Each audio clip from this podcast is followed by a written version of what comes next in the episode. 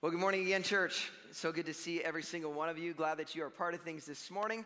Again, want to welcome those online as well as our first time guests. Uh, I just got to say this in first service, uh, we had Next Step class this morning. We had like 40 people join us for Next Step class. And so I just mentioned if you've never attended, make sure you jump in for Next Step.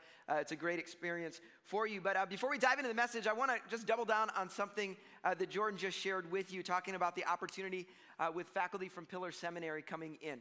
Here's something that I find, he, he mentioned it, but regularly I have people come talk to me and just like, man, I would love to read the Bible. I just don't understand it. It makes no sense to me.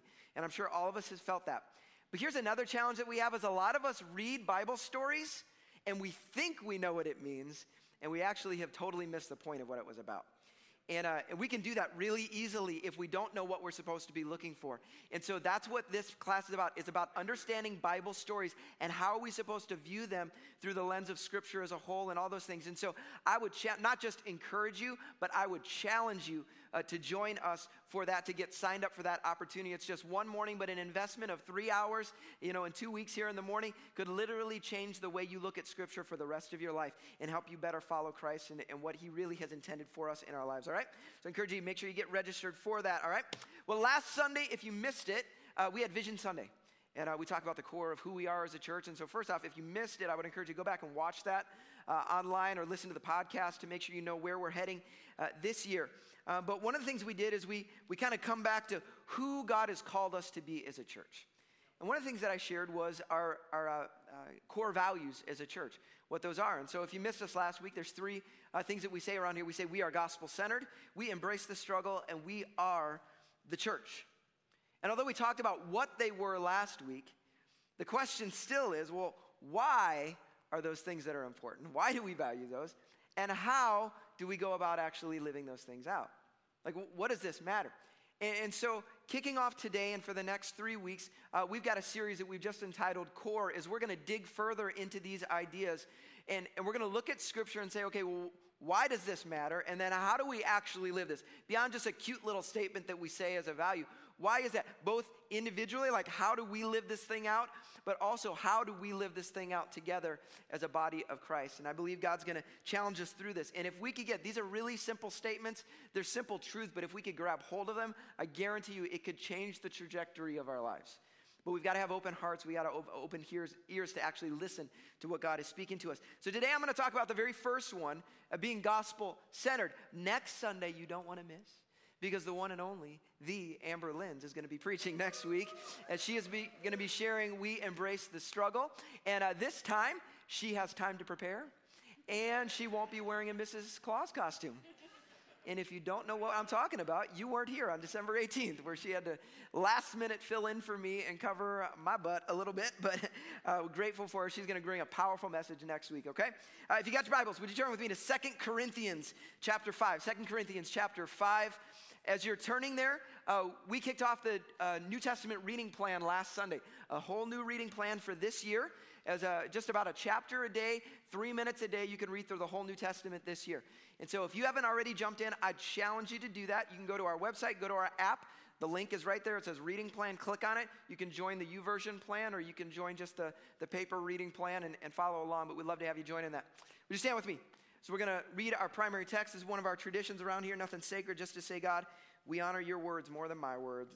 2 Corinthians chapter 5, verse 16 says this. So from now on, we regard no one from a worldly point of view. Though we once regarded Christ in this way, we do so no longer. Therefore, if anyone is in Christ, the new creation has come. The old is gone, the new is here. All this is from God, who reconciled us to himself through Christ and gave us the ministry of reconciliation. That God was reconciling the world to himself in Christ, not counting people's sins against them. And he has committed to us the message of reconciliation. We are therefore Christ's ambassadors, as though God were making his appeal through us we implore you on Christ's behalf be reconciled to God. God made him who had no sin to be sin for us, so that in him we might become the righteousness of God. Father, we thank you for your word.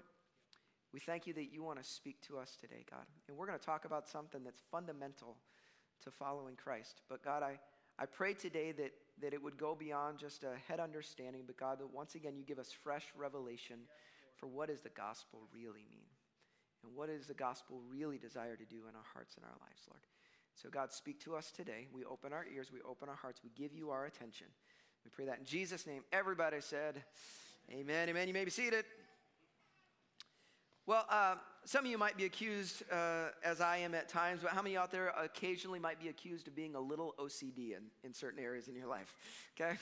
So let's just have that a little, I, I, get accused that way. How many out there are the clean freaks? Where are the clean freaks? You're just the kind of the people that drive us crazy a little bit? You drive us crazy? Uh, just a little bit. we love you we love you because the world would be dirtier without you, right? But but some of you, that, that's what happens. How many of you a uh, little OCD when it comes to your hands? Like you got to wash your hands a little more often. Like some of you, like, some of you, you're not raising, you're pointing at the people next to you right now. I'm seeing that happen. Like some, of, I'm in that way. I don't like when my hands are grimy right now. You know, after Sundays, you know what I say? I say I need to go wash the fellowship off my hands. That's what I do after a Sunday. Like I love shaking your hand, but I got to go wash that off now. Okay. All right, but th- there's something that I have an issue with, and maybe some of you can relate to this is that uh, I'm a little OCD when it comes to pictures that are hung on a wall. You know what I'm talking about? You ever walk in, it doesn't matter where I'm at, it doesn't have to be my house, somebody else's house, wherever. You walk in and the picture is just like, just a little bit, you know? Like in my own house, I'm constantly just correcting the pictures, but in public, I will go fix other people's pictures because it drives me nuts a little bit. I'm like, somebody, can we balance this thing out? Like it's just, it's just like nails on a chalkboard when I have to see that. But it's not just the level of a picture, it's what pictures get centered on. Because I'm convinced there are some people that just ram, randomly throw nails into walls and just hangs up with no thoughts where that picture was supposed to go, right? You got to center it on something, you know, center it on the wall, center it on the couch, you know, center it in the gap, whatever. But please do it on purpose. Don't just randomly throw pictures on the wall. It drives me a little crazy. It just messes with my little OCD mind here a little bit, okay? But if you don't center pictures well, and if that's your issue, that's fine, you know. The only issue, the only real problem we're going to have is that it might drive me a little crazy, okay? But there's other areas in our life where centering things is more important. Think about when you sit on a chair. If you don't center the, your weight on a chair appropriately, you'll actually fall over. How many of you are tippers? Like you like to get on chairs and just tip back onto the back two chairs? Some of you doing that, right? You're the ones who drive the moms crazy, right? The moms are like, get down, you're gonna crack your head open, right? But if you've ever done it, even if you're not a tipper, you've done it before. We've all done that, right? You, are on the back. You know that moment when you go just a little too far and like that feeling in your stomach, like, oh, oh gosh, I mean, you're grabbing onto whatever you can so you don't tip over. Why? Because how you center your weight matters in that moment. Same thing is true in a car. You drive a car, except when it comes to a car, what you center on is a matter of life or death. Imagine you're on a two lane highway, right? You know, like, as long as you center in your lane, you should be okay. But if you decide, I'm going to center myself right on the center line, doesn't that feel good, right? You can kill yourself and somebody else. What you center on matters. And I would say this what you center your life on matters. In our world, what do most people center their lives on? I mean, think about it. If you just like, what do you center on? Uh, people might center their life on family. They might center it on their career. They center it on just some of their desires and their thoughts and all those kind of things. But if I if I go down to the core, if you dig real deep, I think most of us on planet Earth we center on self. Self. What do I want? What do I think? What do I desire? And my favorite, what is my truth? As if truth is something you get to decide for yourself. We're all allowed an opinion, we're not allowed our own truth, okay? That's just a reality, okay? But, but what I, I, I don't think any of us wants to admit is this reality of self is that, that if we're honest, we all fundamentally live in a self centered way. I would say I'm not self centered. No, I'm not self centered. But we, we choose and we base our life so often about what do I want. But the challenge for us is that it's really, really easy for us to bring that self centered mindset to our faith, where faith ultimately becomes about me. Even the way that we can present the gospel sometimes can be a little self centered, I'm gonna be honest. Like, how do we pitch this thing a lot of times when we're talking about, hey, you want to come to Jesus? All right, God loves you. God wants good for you. He has a gift for you. Ask Him into your heart. Now, everything I just said is true if understood in the proper context, but it's incomplete. And it can give us a skewed understanding of this thing. And it can actually connect to this self centered mindset that's inherent in every single one of us. And then I get to our modern church, right? We're a part of that, the modern church. And I think the modern church has a genuine good intention when it comes to reaching lost people. Okay?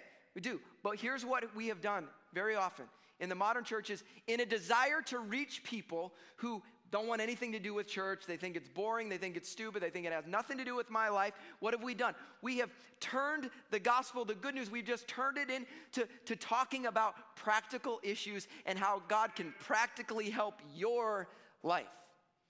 Right? Like here, we, we have sermons. Hey, hey, come and the Lord, come to faith, and you can learn how to have a good marriage. You can learn how to be a better parent. You can learn how to be, you know, have better mental health, and you can have better all the stuff. Make your life a little bit better.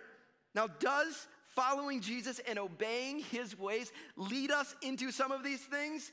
Yes, absolutely. But hear this if we're not careful, we turn the good news of the gospel into good, good advice for a better life. And it was never intended to be good advice. If we have these things, we seek after these things. Unfortunately, these things, we make them the essence. They make them the thing that we pursue, but these are intended to be the fruit of the gospel, the fruit of this life, not the root. They're not the target. They're not the thing that we should be focusing on. No, we are focusing on something else. And when we make all of these things, I want to have a better marriage, I want to have better finances, I want to be a better parent, I want to be all these kind of things. When we make those the target, we are merely using God for our own purposes. And when we do this, who's really God? All right. So, as a church, we don't want to be self centered. We don't, we don't want to be that kind of place. And so we say this we are gospel centered. We are not centered on our gatherings, right? Like, we, gatherings are really important. We have gatherings. I'm so glad you guys showed up to here. It would be really boring to preach with nobody in the room today. Glad you're here, okay? Gatherings are important. We're not centered on our gatherings. We're not centered on our facilities and our buildings. We love that we have, we're grateful for the buildings that we have. We're not centered on those things. We're not centered on our traditions, although we have a few traditions around here. But we don't center ourselves on our traditions. We center ourselves on the gospel of Jesus Christ. And that is what we as a church are called to, but that is what we as individual followers of Christ are called to, that we would center our lives on that. Now, what does gospel actually mean? We can talk about gospel all you want to if you don't know what it means. The gospel, one way to understand gospel is this phrase, good news. Talk about it. It's good news. It's good news. How many of you try to avoid watching the news because mostly it's bad news? like, I don't like what, it makes me depressed when I watch the news. There's so much bad stuff going on. When it comes to the good news of the gospel, there's no good news until you actually accept some bad news. That's the starting point, actually. And what's the bad news? The bad news is we're sinners. That's the bad news. The bad news isn't we just got a little off somewhere, isn't like, hey, we mess up every once in a while. The bad news is that we are sinners. Now, some of you probably don't call yourself a sinner. You're not like, oh, I'm, I'm not a sinner. That's not, I'm, i know, I know some sinners, trust me. I know some sinners, but I'm not that bad. I, you know, I sin every once in a while, but you know, apart from Christ, though, every single one of us, Scripture says we are a sinner. Now, you might think you're okay, and I would think I'm okay, but uh, if God had, I know even on my best day, if God had some standard of holiness and perfection, I know that I would never line up to it. How do I know that? Because I struggle to keep the speed limit. You know what I'm saying? Like, like I can't even keep the speed limit, let alone God's view of perfection in the world. Like I can't, I can't do that. All right? And so we have to recognize that that's the starting point for every single one of us. And it began back with Adam and Eve in the garden. They said, God, we want to do our things our own way. What did they want to do? They were self centered in that moment. They decided this is what I want, and we've been rebels ever since. What does it say in Romans chapter 3, 23? For all of sin and fall short of the glory of God. It goes on in 623, and it says this For the wages of sin, what we earn because of our sin is death. And that death leads to what? Hell. That's what scripture teaches. That's not politically correct. Nobody really wants to talk about that, but that's what scripture teaches. And so this is really, really bad news. Like, wh- why, do, why don't we lead with this? Because it's not fun to talk about always. But you can't even get to the good news until you've accepted the bad news. Until you've acknowledged that, you know what? I agree, God. This is sin. Until I get to that point, there is no good news for you. Now, I said that this gospel means good news, but if you go literally to the word, the original Greek word, it's, it's euangelion. How many you, you just use that word all the time in your life, right? Euangelion. Just throwing that one around like no big deal. Okay, but what is it? it? It's a compound word. It's a Greek word. It's a compound word, and it literally means good announcement. Good announcement. When would that word euangelion be used? If there was a new emperor, new king, new Caesar, you know what happened? They would send out the gospel. They would send out the good announcement, this proclamation that there is a new king on the throne, there is a new Caesar. And guess what? When there's that new Caesar, everything now changes. Everything is upended, and there's a whole new way of doing things because there is a new king who is in charge. Thus, when we come to the gospel and we declare the gospel, what are we saying? There is a new king. And I'm going to give you some pictures here this morning to help you understand the gospel. The first line I want to give you is just this one right here. When we proclaim Jesus is Lord, this is what we're saying Jesus is Lord. He is Lord over all, He is King over all. All things are underneath of Him. And when there's a new king, when the good news of the gospel, the good announcement, this proclamation goes out that this Jesus is King of all, guess what? He has a kingdom underneath of him. And guess what? We get to be invited into that. And in his kingdom, there's a whole new way of living. If you were here back in the fall, we did a kingdom living series as we walked through the Sermon on the Mount. And what did Jesus say? Hey, listen, in my kingdom, we do things different. Out there in the world, it's dog eat dog. You're all about yourself. Let's just fight our way to the top. In my kingdom, you fight your way to the bottom. You're here, how can I serve? How can I lay my life down for someone else? The last shall be first, the first shall be last. It's a totally different way of living. That's what it looks like under his authority inside of his kingdom. And every one of us has been invited. The good news is listen, you are being invited into this kingdom. You don't deserve it. You're a sinner, but guess what? I'm going to do something to give you opportunity to step into my kingdom. Now, there's a few uh, pictures, other pictures that I want to give you here this morning, because there is a story that relates to the gospel as well. We've got the story of the gospel. What, what has taken place? Because something has happened, and we begin with this Jesus came. Jesus came. Remember, God so loved the world that he gave his one and only Son. That's the starting point. See, we serve a God, and you're going to see this for the first two symbols here, that part of the good news of the gospel isn't just that something happened, part of the good news of the gospel is who God is. He is the good news, right? Because God so loved the world that he gave. He didn't see us in our brokenness and our fallenness and say, figure it out. Go figure this one out on your own. No, he said, I'll draw near to you. I will come near to you. And it's good news for all of us because we all go through times in our life where we feel alone, we feel isolated, we feel like nobody cares about us. But what did they say? Back in the, at Christmas time, we celebrate it. We said, He is Emmanuel, God with us. So, whatever you're walking through, whatever you're going through, you can be confident there is a God of the universe who loves you intimately and He will be with you. He will walk near you no matter what you face. That's good news. So, wherever you are, you never have to have this feeling, oh no, this God, He doesn't want to be near. No, no, no. He left the beauties of heaven to come near to us. There is no greater gap in all of the universe than the glory of God stepping down and becoming an, a helpless baby. And that's what He did for us. That's the gospel. But we get to the second image Jesus came, but Jesus died. It's the cross. See, in the cross, Jesus dealt with our sin. See, we're sinners, and we desperately need someone to pay the penalty and to overcome our sin. And that's what took place on the cross. He took our sin upon himself. And a lot of times we throw around the word that God is love. Well, the best way to view that, the, the most clear picture of God's love is the cross. If you know what a crucifixion's like, it's disgusting. It's horrible. And Jesus said, You know what? My love for you is so deep. Some of us, some of you need to hear this. Because there's moments where you question whether God could still love you because of what you've done or where you've been or how, what you've got in your, your skeletons in your closets. You need to hear this. He will do anything to demonstrate his love for you. He went to a cross on behalf. The Apostle Paul talks about it this way. He says, For I am convinced that neither death, nor life, neither angels, nor demons, neither present, nor the future, nor any powers, neither height, nor depth, nor anything else in all of creation will be able to separate us from the love of God that is in Christ Jesus our Lord. That's who He is. And when we look at the cross, it is the most vivid expression of the love of God. He is the gospel. The good news is who our God is a self sacrificing, lay it down for the sake of another. That's who our God is. But he overcame sin, but it didn't end there because Jesus died, but Jesus rose. And this is the center of the good news. See, without this, everything we call Christianity, you might as well throw it out. In fact, that's what the Apostle Paul said. If Jesus didn't raise from the dead, all that your faith is pointless. Like, why are we doing this thing?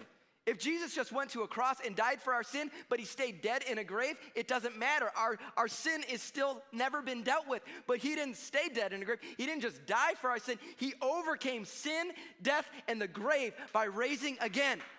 That's the good, good news. And because he rose again, because resurrection is possible, it says that's possible for us. So no matter what you're walking through and where you have been, God can give you new life. That's the gospel. There is life abundant available to you if you will open your heart and allow him to do something new inside of you. Jesus came, Jesus died, Jesus rose, and Jesus ascended. Now, some of you are like, I didn't, I didn't know that part of the story. After he rose from the dead, it says that Jesus ascended into heaven, but he gave us a promise. He said, Listen, it's better that I leave. Like, it's better that I leave. Why? Because if I leave, then I can send the Holy Spirit. And guess what happens? Here's the good news. Guess what? I'll put my spirit in you. And you know how you struggle to live out the commandments I've given you? Guess what? I will put my spirit. I will write it in your heart. I will give your my spirit so that you can do things you could never do on your own. It's not just like I'm going to grit my teeth and try to try to hold on. No, no. I have the Holy Spirit of God inside of me, giving me new life, giving me power to overcome things that I could never overcome on my own. And some of us need to be reminded of that because we keep living and going back to the ways. I keep doing that, going back to the old ways and say, "No, I have the Spirit of God inside of me. I don't have to live that way anymore. I have hope. There is good news for me today, not just back then." Right? It's available for us. He said he put his spirit in us. And so we kind of, we're kind of right about here. But there's a day that's coming, right? When Jesus is coming again. He's coming again. Again, this is one that a lot of times we don't talk about this one. He says he's coming. He says, if I leave, I'm going to come back again. Right? And when I come back, he's not coming as a baby in a manger. He is coming as the conquering king. People missed the first time Jesus came. No one is going to miss the second time he comes, okay?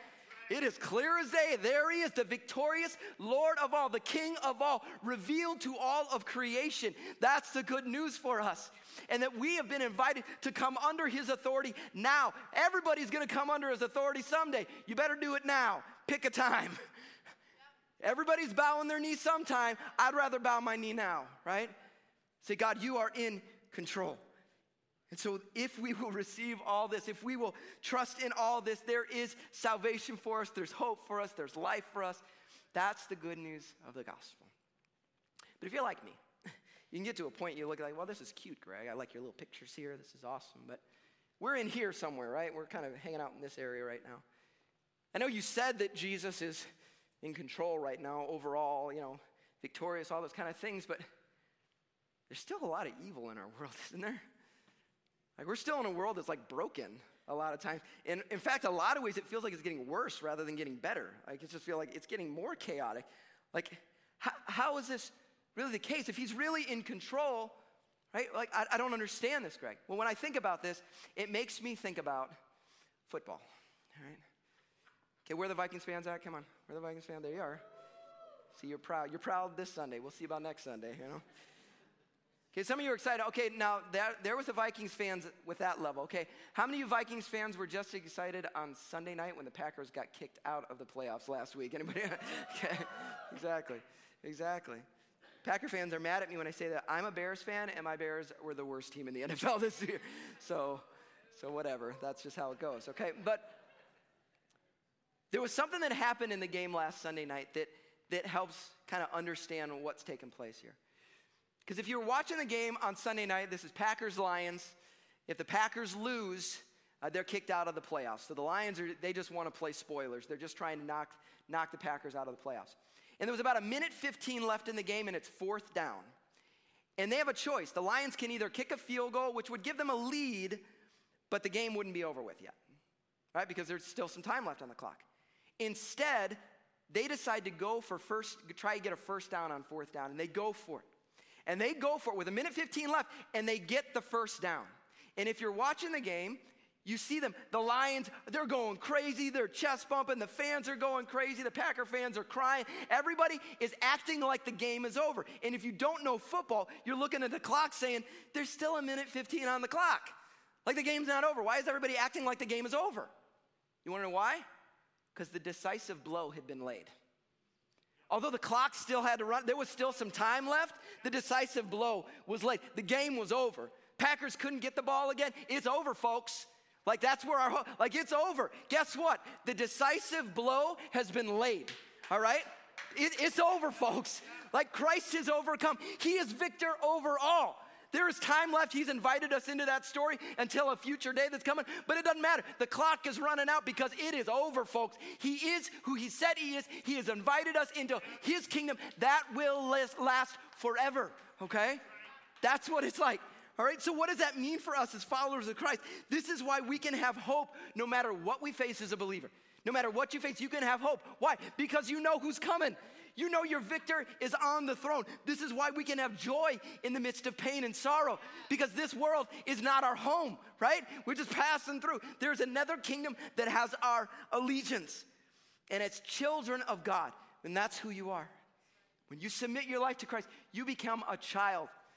And my kids are not my kids because they've earned it, because they're so amazing. They're my kids because I've called them. And there's nothing they can do to, to run away from that. In the same way, we are called children of God. And with that comes an inheritance. First Peter says it this way. It says, In his great mercy, he has given us new birth into a living hope through the resurrection of the dead and into an inheritance that can never perish, spoil, or fade. This inheritance is kept in heaven for you, who through faith are shielded by God's power until the coming of the salvation that is ready to be revealed in the last time. This is the gospel that God has invited us into a story. He has invited us into His kingdom. He has invited us to experiencing something that is not just a temporary, but it is eternal. It's eternal Zoe life. It is being reborn. It is getting a new start. It's all the things we talk about. That's why this is good news. This is why it's something that should just pour out of our hearts because it isn't some stale old doctrine. It is living, breathing hope and life for every single person who's willing to respond to it. Okay? And so, that's the gospel. But what does it mean to be gospel centered. What does it look like to center our life on this reality? There's three things that I think are required. Number one, respond to the gospel. The story of the gospel and the, the power of the gospel is not something just to think about, it's something that we have to respond to. It isn't something that we can just know and then recite back to other people. We have to respond to the gospel. And there's three words when we talk about what does it look like to, how do I respond to the gospel? Three words I think about. First one is this to believe. Believe, to believe the gospel, to believe God is who He said He is, to believe in Jesus, His death and His resurrection, that there's a level of trust and a confidence in that, that I'm gonna choose to believe. Okay? But there's a second word that's really important, it's this repent. Repent. What is repentance? Number one, repentance is agreeing with God. So when we say we have sinned, we say we got to start with the bad news. What's the bad news? I'm a sinner. I have sinned, Lord. And I agree with you that that is sin, that my sin is sin. I agree with you. But it's more than just agreeing, it's also turning, saying, God, I'm going to turn away from that thing. Does that mean you're going to be perfect? Nope. None of us are perfect. But it says, God, I am, I am purposing in my heart to turn away. And when I fail, I'm going to turn again, right? I'm going to repent again. That's the heart that I have. So we have to believe we repent, but then there's a third word, and it's this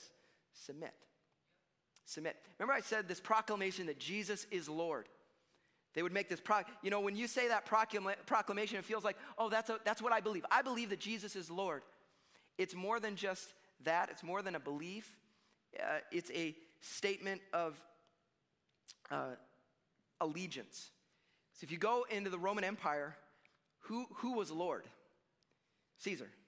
Caesar's Lord, no other Lord but Caesar. Like he, and oftentimes he, you know, we use the phrase King of Kings, Lord of Lords. Those phrases were associated to Caesar.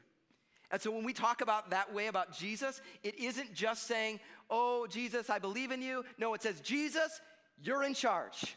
Jesus, you are Lord. It is my allegiance is to you. My allegiance isn't to some president. It's not to some other, it's not even to some other leader. My allegiance is to you. And when I say Jesus, your Lord, that means you get the, the power of decision making in my life. Like you get to call the shots in my own life, which really meddles with us because we all want to be like, I'm self centered. I want to do things my way. But when I follow Jesus, I say, no, God, I submit even what I want, I submit it to you. That's what it means to follow Jesus. That's what it means to enter his kingdom, to submit to his ways. That's how we, the only way we can respond to the gospel is what did Jesus say? Pick up your cross and follow me. Right? Pick up your cross, follow me. So, number one, we've got to respond to the gospel. But number two is this we have to allow the gospel to transform you. Allow the gospel to transform you. See, this salvation is not a moment. I say it all the time. It's not just a moment, it's a journey that we're on. And God has said, Listen, I will put my spirit in you, but you have to allow the spirit to transform you. Because sometimes God's put his spirit in us and we're just keep walking back to the garbage heap. We just keep doing everything that we've always done. But if we're truly going to be gospel centered people, then we have to be those who constantly come before our Savior and say, All right, God, what do you need to do and be still? Where, where do you still want to transform me? How do you still need to transform the way I think? That's why we go to scripture over and over again. God, would you renew my mind here as, as I go into scripture, as I, as I see things as you see them, as I think as you think? Help me to understand that. Would you change my beliefs? Would you change the way that I think about those things? Would you transform my relationships or my priorities? Would you transform my morality? And ultimately, would you transform my desires? Even the core things that I want, would you do that in me? As we submit our hearts over and over to the Spirit, as we submit to Him, listen, the gospel has the power to bring absolute transformation to your life. And, and here's what will always happen is you'll get to a point where suddenly you stop caring about your kingdom so much and you start being concerned with his kingdom. So that's one of the, the biggest indicators of a mature believer is when you care more about what God's got going on than what you got going on. Around here, we, we said it. We got our kingdom builders is our above and beyond giving. It's above the tithe giving. It's the extravagant giving. It's the, it's the giving that's, that's over the top. And so I just say, that's stupid. Why would you do that? How foolish to give your money to people you don't know in countries you'll never go to. Why would you do that? You should use that for yourself. But when you're transformed by the gospel, and you understand that you're not just giving money that you are actually helping people respond to the gospel to hear the hope and the good news that you've already experienced. That's something not that you have to do. It's something you desire to do. Why? Because you recognize that this life is not about me. It's about his kingdom. I'm here to serve his kingdom from now till eternity. It transforms us a little bit all right? And so just remember, next week we're going to be talking about kingdom builders and uh, taking faith uh, pledges toward that faith commitments. And so I encourage you to, to be here next week as we talk a little bit about that. Um, but the last thing, we say we respond to the gospel. Two, we allow the gospel to transform you. But three, share the gospel. To share the gospel. We don't call it just a good idea, we call it good news. And how many know good news is something you want to talk about? you know this, you get good news like somebody tells you you're pregnant or somebody tells you something really exciting. What do you do? You're like, okay, okay, who can I think of that doesn't know any of these people, but I could go tell? So I could just like, get the release out a little bit, right? I gotta tell somebody. I wanna tell somebody. And that's how it should be with if if the gospel is really as good as we think it is, right? If the gospel is really what, what God has said it is, then it should be something that we naturally want to share. And so the question we have to ask ourselves is God, do we really do we really have your revelation of your gospel? Do we really see the gospel for what it is? Because and God, if it's become stale in our hearts, and maybe you need to pray this, God, it's possible the gospel has become stale. I came to faith 25 years ago, and back then I was really passionate because I was broken and lost and all those kind of things. But I kind of got my stuff together. I've kind of cleaned myself up a little bit. The gospel isn't as raw as it used to be. If that's where you've gotten to, then maybe God would say, Hey, would you put your heart before me again? Is that something I needed, God? Would I put my heart before you again and, and have fresh revelation of what you've done? The fact that you have rescued and saved me. And God, would I be one who wants to share that story with others? It, it says it this way in, in a Second Corinthians. I want to go back to the passage that we looked at earlier where it says this Therefore, if anyone is in Christ, right? You have committed your life to Christ. You are a follower of Christ. The new has come, or the new creation has come. The old has gone. The new is here. This is the good news of the gospel. Like he literally transforms you. He begins to do a new work inside of you. That's the good news. But it goes on because it doesn't end there. It says this all this is from God. Remember, He's the one doing the work who reconciled us to Himself. Remember, this isn't a me centric, this is God centric. He reconciled us to Himself. That's where the gospel is focused through Christ and gave us, hear this, the ministry of reconciliation.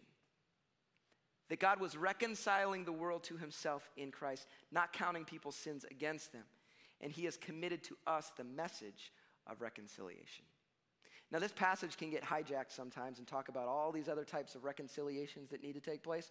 Those are all good things, but this passage is about one thing and one thing alone it's about God reconciling a man to himself in Christ and giving us the mandate to say, as followers of Jesus, you have a calling as well. And what is that? To take that message of God's work and bring it to the world around you, to the family around you, to the friends that you know, whoever it is. In what way can you share this gospel with those around you? Every one of us. Every one of us called to that. So I want to get to the big so what. So what? Right, if you forget everything else that I've shared this morning, one thing I want you to understand is this. It's that God, a gospel centered life is an others focused life. A gospel centered life is an others focused life. See, this is the opposite of what we experience in our world because we get very self centered and we get self focused. Everything is about here. But when we center our lives on the gospel, the natural outcome of that is that suddenly we start to focus on somebody other than ourselves. What did Jesus say? I did not come to be served, but to serve and to give my life as a ransom for others. And so, if we're gonna call ourselves followers of Jesus, which a follower of Jesus should look more and more like Jesus, then our natural response is we should suddenly become people who stop thinking about ourselves and start thinking about the people around us. How can I care? How can I love you? How can I serve you? And ultimately, how can I point you to Christ and lead you to the same hope that I've experienced in my life? That's the invitation that we all have. That's the challenge that we've all been given. In fact, the passage, if you go on, it says this. It says, He has committed to us the message of reconciliation. We are therefore Christ's ambassadors. Do you know what an ambassador is? An ambassador is not there um, to go to another land to try and become like the land they go to. If I'm, I'm the ambassador to England, I'm an ambassador to France, what is my job? My job is to take the values and the, the passion, all the things that matter from America, and I go and kind of have a little moment of American kingdom here in the midst of France or whatever country I'm an ambassador for. And I don't speak anything of my own accord. All that I do is I speak what my president and what my country back there, what they have to say, what's important to them. That's the only thing I say. My opinion doesn't matter at this point. I'm here as an ambassador of that kingdom. And so God has invited us to say, hey, that's our calling. Like we are Christ's ambassadors, put into a, a world that desperately needs hope. And our job is to, how can we be those who represent Christ well? A gospel centered life is an others focused life. I went to a funeral on Thursday night, and, uh, or Thursday morning, and it was, uh, some of you might know a guy named Roger Lane. He's a pastor, uh, local guy that I've, I've known for probably 20 years. And uh, Roger, fun guy, super fun. He was kind of one of those guys, make funny jokes, all that kind of stuff. And how many know when you go to a funeral, um, everybody seems like Mother Teresa at a funeral? Like, because nobody ever says any bad th- things about people at funerals. You only say all the good stuff, right? And Ro- Roger was crazy. He would do funny things. Like, it was, it was great. Roger was far from perfect, just like every single one of us. But the thing that came out over and over again, I loved because it was 100% true, is that Roger he was a gospel centered life. Why? Because he was extremely others focused. Like everything he did, he cared about the other. If you had a conversation with Roger, you wouldn't be talking about him, you would be talking about you. Because he would care about you. And if he found out something that you were doing, something that you were working toward, he would start thinking, how can I help you be successful? How can I cheer you on in that thing that you've got going on? Because he cared about other people. He saw that as part of his mandate as a follower of Christ, is that I'm here to build other people up. I'm not here to have myself built up. I want to build other people up. But he was also passionate about evangelism. He wanted other people to know Christ. And so he would share with as many people as possible who this is. I remember at the, at, you know, he was an older dude at the time. He was probably 65 at the time. At that time, like, oh, I can, I can phone it in. I'm, I'm done. I've served. I've been a pastor, all these kind of things. No, he went and bought a little uh, fire pit thing that he would put in his, not in his backyard, he put it on his front driveway. So that way, when people would walk down from the street, you know, take walks, whatever, he'd, hey, you want to come sit down by the fire? So he could build a relationship and hopefully lead somebody to Christ. And uh, at the end of his life, he was diagnosed with cancer and he was uh, put into hospice. And they invited, they told the story when um, the two hospice workers, the workers came to meet the very first time. He wasn't looking good. He was looking awful already. I mean, I, I saw the guy, I mean, he was looking rough.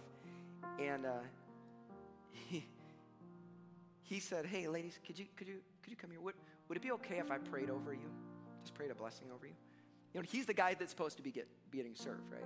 And he takes their hands and he just prays a blessing over them for what they're doing and how they're caring for him and the work that they do for other people and what they're going to do in his life.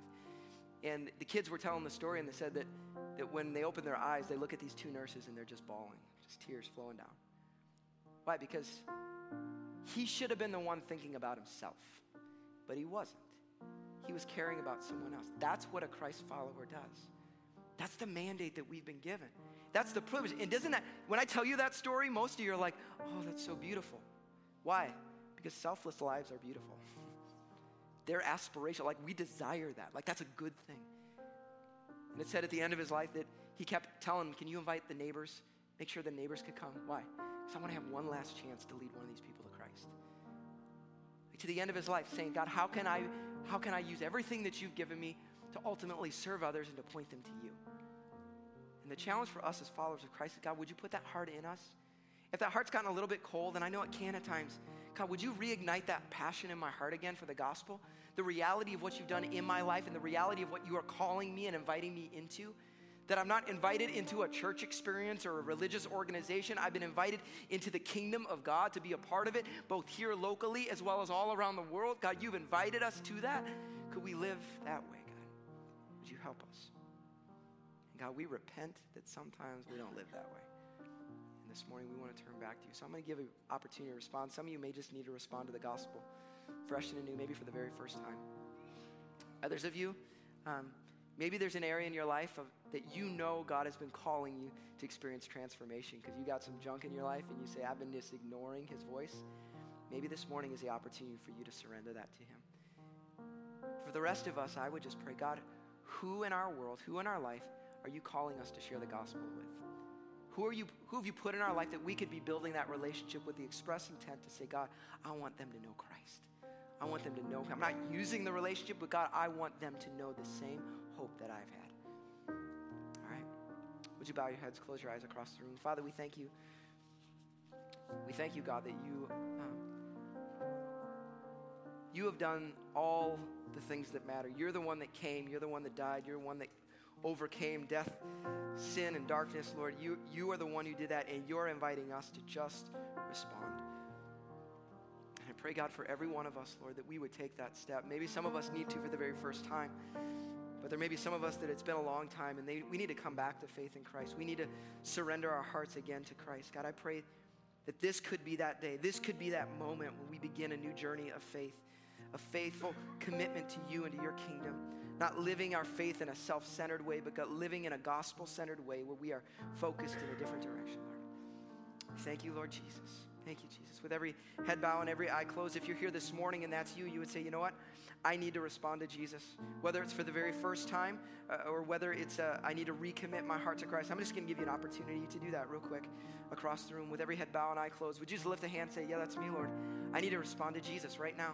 I need to surrender my life to Jesus right now. Yeah. Thank you, Jesus. Thank you, Lord. Thank you, Lord. If you're with us online, you need to respond. I encourage you to do so. I encourage you to do so. Would you just pray in your hearts right now? God, I thank you so much that you pursue me. God, that you have come after me. I thank you for that, Lord. God, I believe in Jesus. I believe that he died and rose again. I believe he is victor over all. Uh, God, I, I repent of my sin. I turn away from it. I agree with what you say about it, and I turn away from it. And God, I submit my life to you completely. Ask that you would have your way in my world, in my life, Lord Jesus. I give my life to you, Jesus. Thank you, Lord. In a moment, I'm going to give you some just a practical step to respond there. But I want to continue to respond for everybody else. If you're across the room, I would just invite you right where you're at, just to have a moment. I'm going to give you 30, 45 seconds to just pray and to say, Holy Spirit, how do I need to respond? What does it look like for me to live in a gospel centered way? And maybe God might speak to you some areas in your life that maybe need to experience some transformation where you've been operating in rebellion and you just need to lay some things down. Or maybe he might put a face on your in your mind right now. Somebody, one of your friends, one of your coworkers that you need to begin praying for and praying for an opportunity to share the gospel with. I'm just gonna invite you to say, Holy Spirit, speak to me right now. Give space for God to speak to your heart right now. God, would you speak to us, Lord?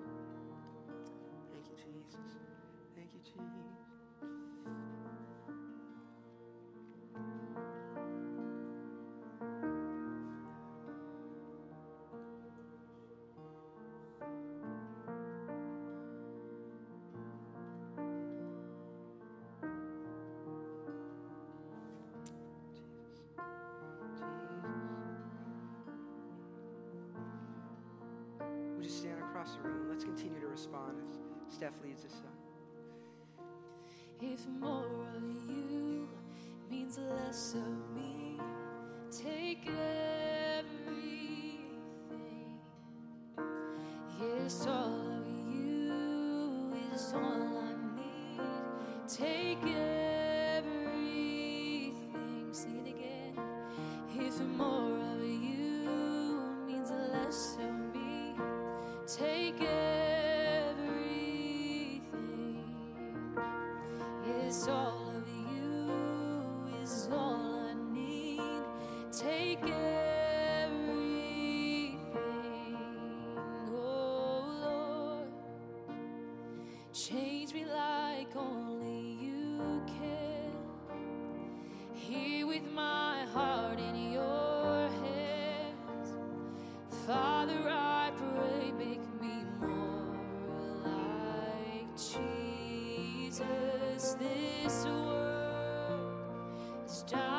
to know who you are.